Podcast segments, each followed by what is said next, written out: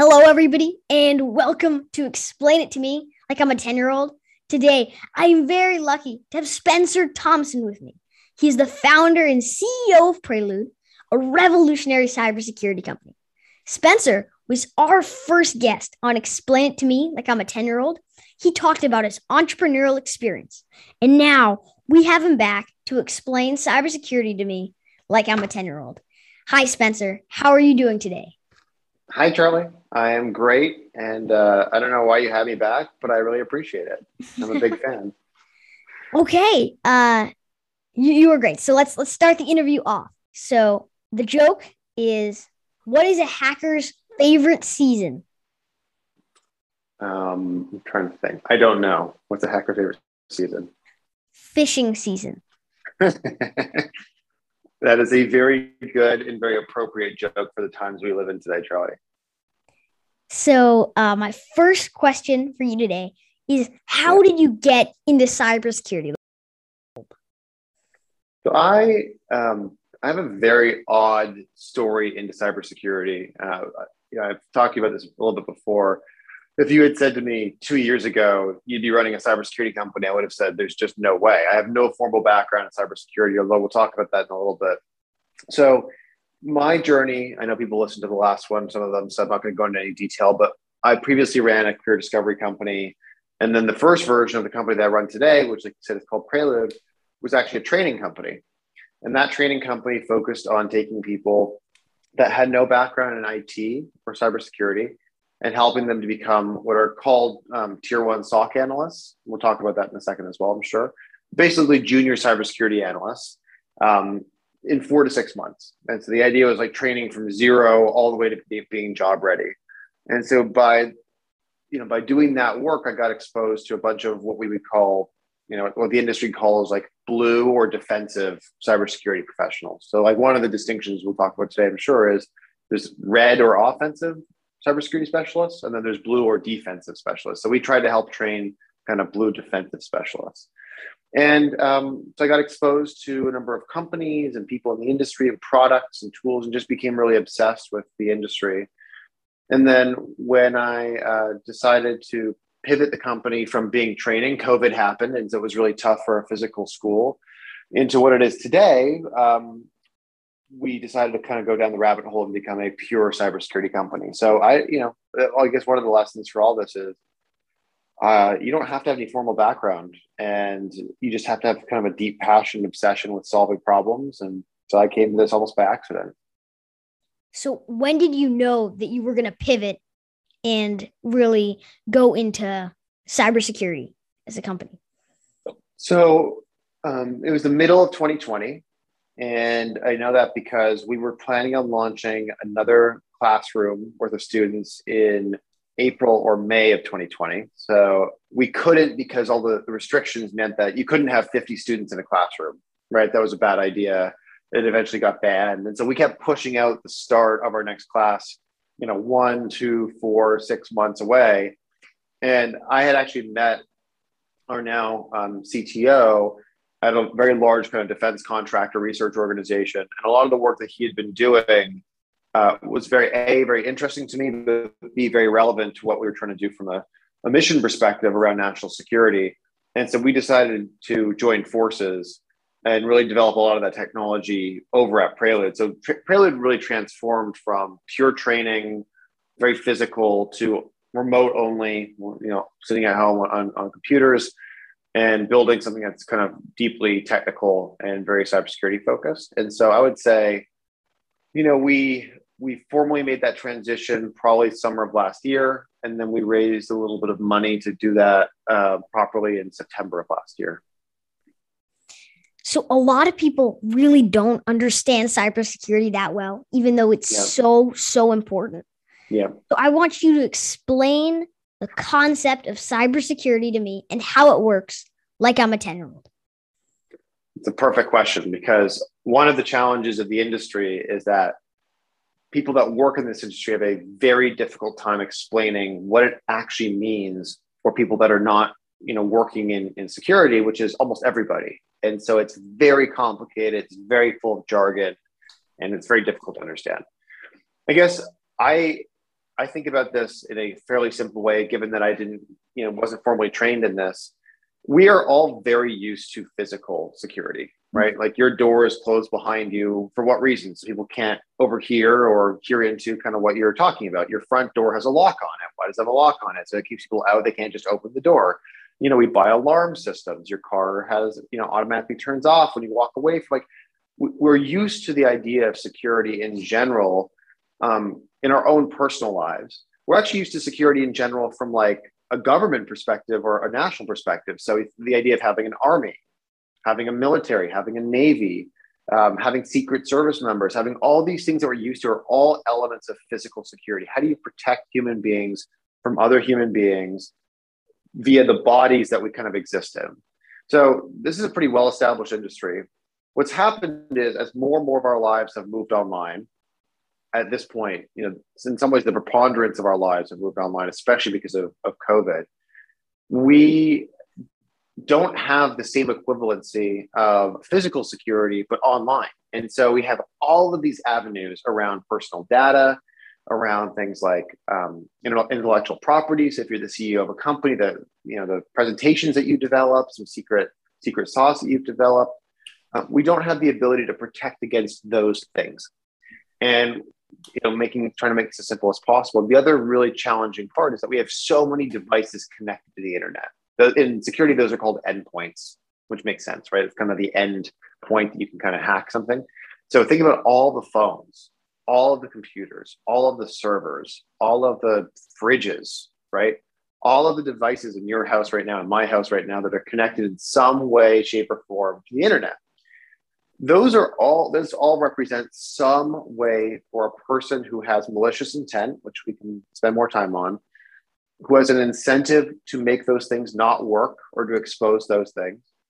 Um, they represent kind of areas of, of entry for those people. And so cybersecurity is really the digital manifestation of what we're used to in the physical world but it's a lot more complicated.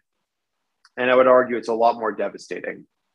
Um, it's very easy in the security in the cybersecurity world to affect a lot of people without a lot of manual work. the last thing I'll say on that is, for most of our lives, um, most of our parents' lives, many wars were fought physically. Right, people would go and they would fight each other on the battlefields of World War One and World War Two, and um, there's an argument that in today's world that won't actually happen. And not that it doesn't happen today. There's a, there are, there are still wars, but the idea of affecting millions of people through you know working on a computer is a terrifying idea. And so there's this other part of cybersecurity that yes it affects us personally but cybersecurity also affects us you know nationally as well. Yeah so how do how do these cyber attacks work right? They can be so devastating they can just cripple companies and people. But you know just get into the nitty gritty of that. Like what is actually going on? So I guess the, the way that an attack actually happens is it starts with a goal. And the goal says, what are we trying to accomplish th- with this attack? So let's take, there's been many attacks called ransomware attacks this year. There's all these different kinds of attacks which we can talk about. Let's just take a ransomware attack.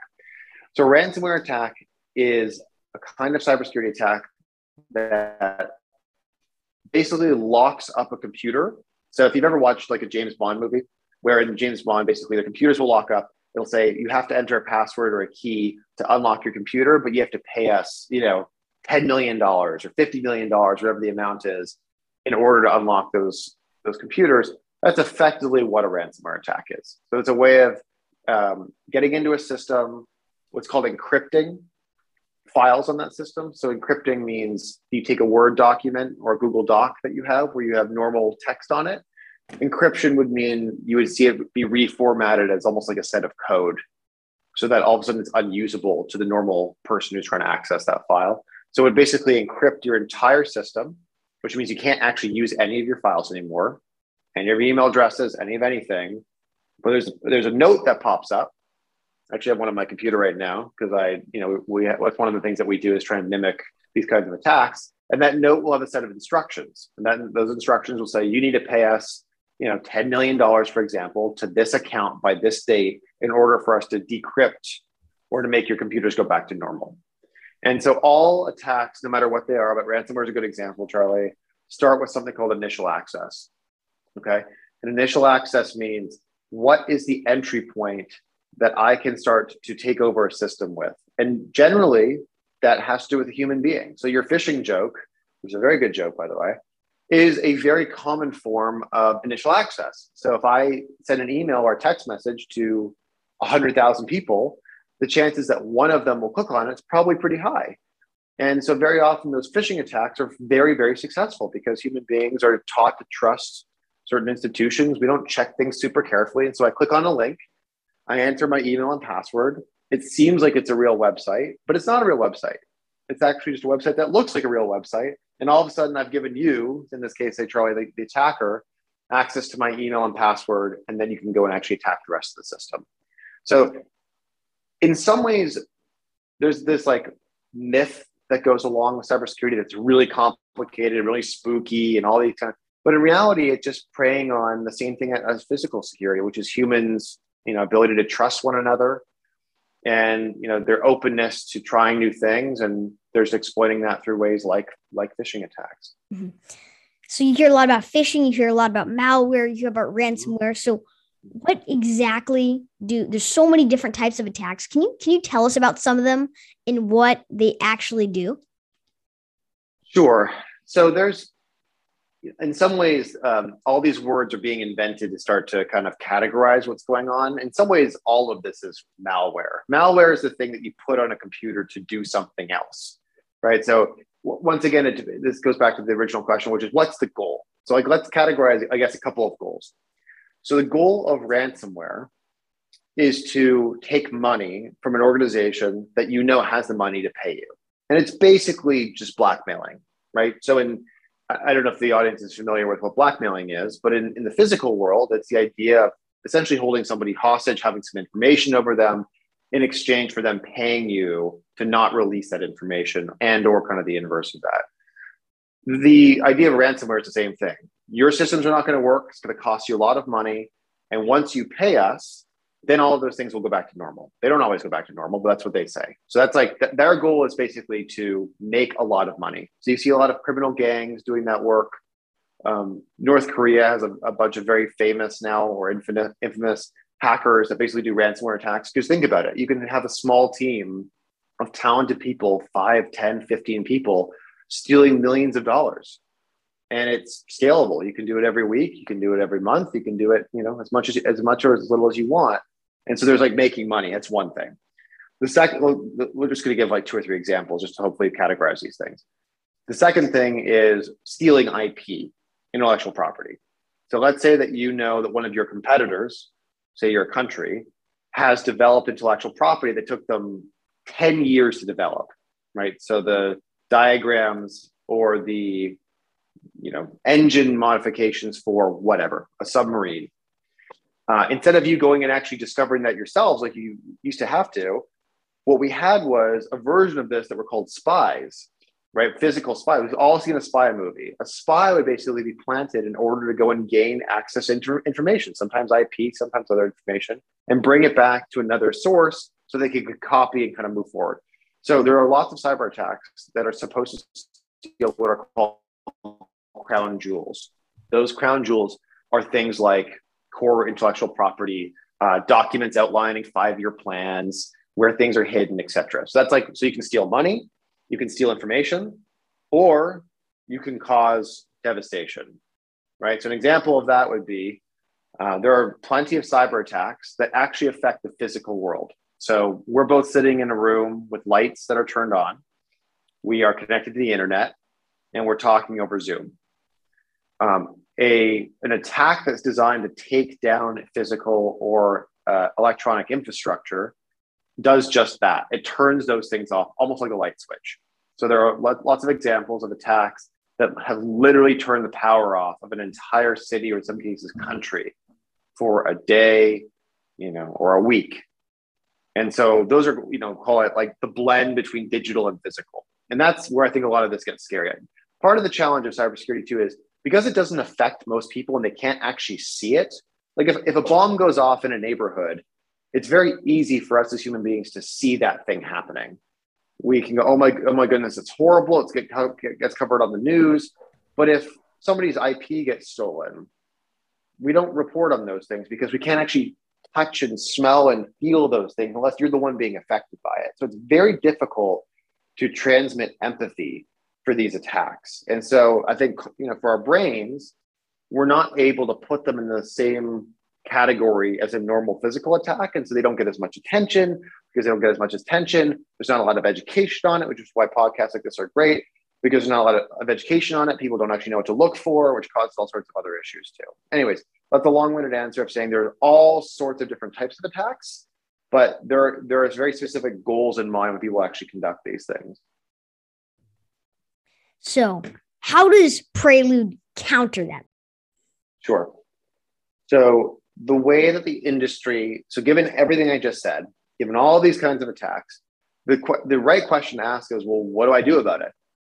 If I'm an individual or if I'm a company or if I'm a government, like that all sounds pretty scary. Like, what am I supposed to do about that? And so far, what the industry has said is you need to install software on your computers and on your servers and on all the things that are connected to the internet that are supposed to basically automatically defend you.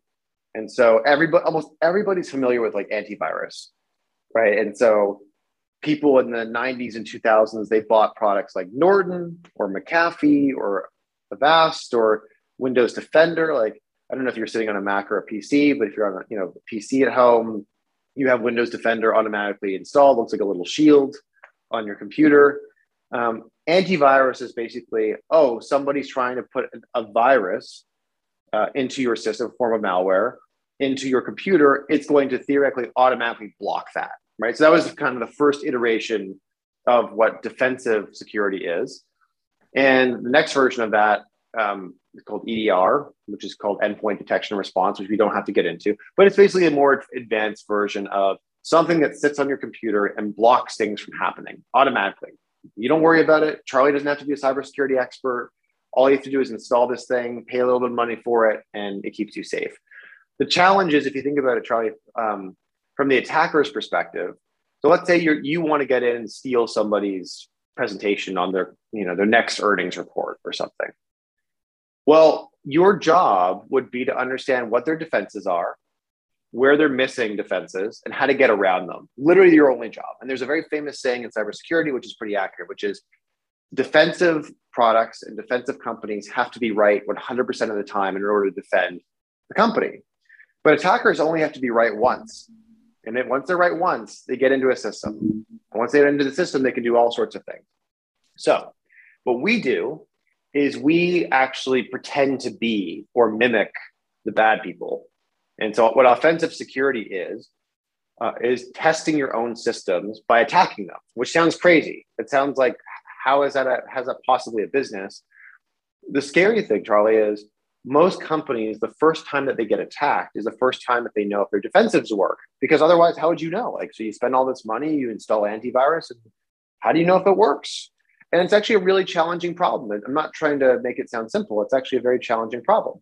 And so, what Prelude does is companies install our software just like they do with antivirus, except we attack the antivirus or the EDR system um, in very advanced ways that try and get at what a real attacker is going to act like. And then we tell the company, here's where you have gaps in your system. And by doing that, we think that we're making people a lot safer because we're able to say, here are the holes in your system, here's what you're missing, here's what worked, here's what didn't work, and here's what you should do about it. And I think in the future, um, you know, if, if our plan goes well, lots of companies will say, great, we also need to be attacking ourselves on a you know very frequent basis in order to make sure that we're up to date and secure. So, you know, just to go back to the beginning of this conversation, the two worlds of offensive security and defensive security work together to make people more secure in general. And so we, you know, play and, and do a lot of work on the offensive security side. So, what would you say are the one of the two biggest problems in cybersecurity? The I think the first big problem, which is a very difficult to solve problem, goes back to the thing we were talking about earlier, Charlie, which is so most cybersecurity attacks that are successful actually target human beings. They don't target machines or systems. They target you know, Charlie sitting in his room doing work like a normal thing, and you get an email or you get a text message or you get an audio file or you get a PowerPoint. One of the most devastating attacks in history attacked a shipping company called Maersk. Um, and the way that that attack worked is they actually sent a PowerPoint file. That was a totally normal PowerPoint file. It got scanned by an antivirus scanner. It was all good. And, they, and you know when you make a PowerPoint or make a Google Slides thing, and there's a transition slide, so you can like make a you know scan in from the left or fade in, or there can be like little pixels, or like you basically want to make it pretty. They embedded an attack in one of those transitions, and so when the when the company opened up their slide and pressed next, and it transitioned, it rippled through the whole company and attacked them. And so you can almost embed these. And so is that the human being's fault that they opened up a normal PowerPoint presentation? Not really. And so the, one of the challenges is that um, for a lot of low level attacks, that's a very sophisticated attack. For a lot of low level attacks, humans can actually do um, a better job on almost like personal hygiene, security hygiene. How do I, you know, stay aware of what kinds of attacks there are? How do I actually not click on links like that, etc. And so we have like a, a hygiene problem, which is goes back to our point about like because this is so complicated because people don't explain it like they're explaining it to a 10 year old because it's people don't really they're not aware of it the chances that they're actually going to have good cyber hygiene is like very low right now. And so making that a lot better i think is is a really important thing. What um, and the second go ahead charlie. Yeah. What is a proper cyber hygiene? So it changes because the world is changing so quickly. Um, but i'll give you a couple examples right? So lots of people store their passwords to all of their computer you know, accounts on their computer. So they actually create a file that's called passwords.txt or Word or you know whatever it is. Not good. Um, you know that, that if that means if a person can get into your computer, they can get at your all, all your passwords. They can get all your passwords. They can get all, all your systems. Um, things like multi-factor authentication, right, or two-factor authentication. So for you know for the audience, like when you log into Gmail and it texts you a code. So you have to put in your code. That stops a lot of attackers because only you have access to that code because you have your phone number, right? Now, if they get their phone number, it becomes a more challenging ordeal. But there's kind of these basic things, which is don't click on you know suspicious links, enable two-factor or multi-factor authentication, don't store your passwords. Like there's a whole laundry list of things like that, Charlie, that are once again because the world's changing so quickly, we don't actually know whether what I'm giving you today will be relevant in a week. You know, there was a new attack on Friday, and so you know, the, the, this is all changing in near real time. But there are kind of very basic things that we can all do to kind of keep our own computers safer. So my final question for you today mm-hmm. is: Where do you want to see the cybersecurity industry in 20 plus years? So that's a that's a great question for all sorts of reasons. The first is I actually think the title of this podcast and the theme for this podcast is to me the most important thing that security needs to get right. I'm not just saying that come on this podcast. We have in the industry, I say we collectively now because I work in the industry, a massive issue with simplifying things. And I do think that complexity and making things overly complicated in terms of how we build things how we deploy things on computers is what's challenging the industry on getting more adoption.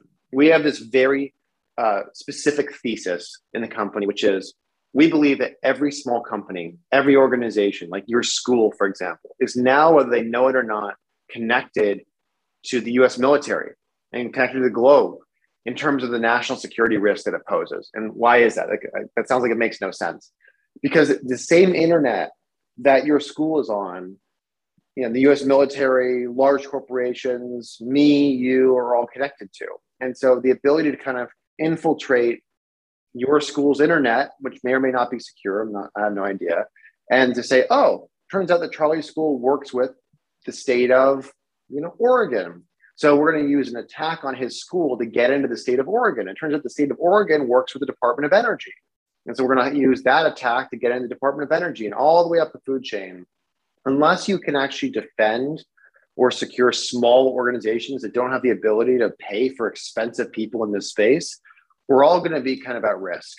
And so I think one of the things I'd love to see in the industry in the next 20 years is a focus on simplifying what we do to make it more accessible for small organizations. And the second thing that I'd love to see the industry do in the next 20 years is do away with the concept of defensive or offensive security.